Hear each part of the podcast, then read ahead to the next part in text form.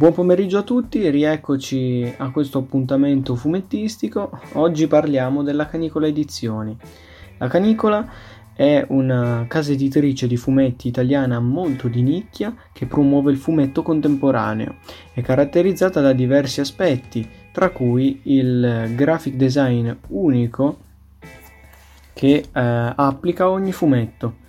Uh, qui abbiamo l'estate scorsa di Paolo Cattaneo è uno dei miei fumetti preferiti e qui sempre lo stesso graphic design per tramezzino di Paolo Baciliere questa è una delle caratteristiche. La seconda caratteristica la possiamo vedere qui è il fumetto di grande portata. Questo è una 3 um, L'iniziativa per questo coronavirus da parte della Canicola Edizioni è un'iniziativa che non è partita da loro, ma a cui loro hanno aderito.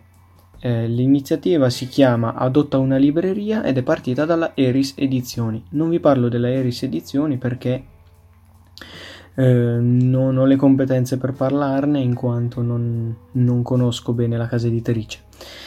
La canicola appunto eh, cosa promuove? Cosa, qual è il concetto? È totalmente diverso da quello che abbiamo visto finora. Se fino adesso Sergio Bonelli e Coconino alla fine ci regalavano i fumetti, la canicola ha deciso di fare una cosa diversa. Per ogni, eh, per ogni acquisto dal loro sito in una certa data del calendario che loro hanno messo sui loro social network, è come se eh, acquistassimo i fumetti dalla libreria. Quindi la libreria per, prende la sua percentuale e eh, la casa editrice prende la propria percentuale.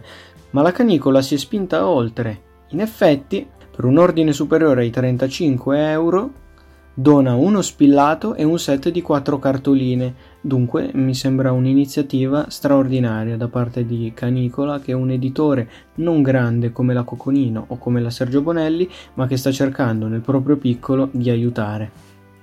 In conclusione, eh, vi consiglio tre fumetti da acquistare per sostenere questa iniziativa e per scoprire eventualmente tanti bravi artisti, vi consiglio tre fumetti dunque.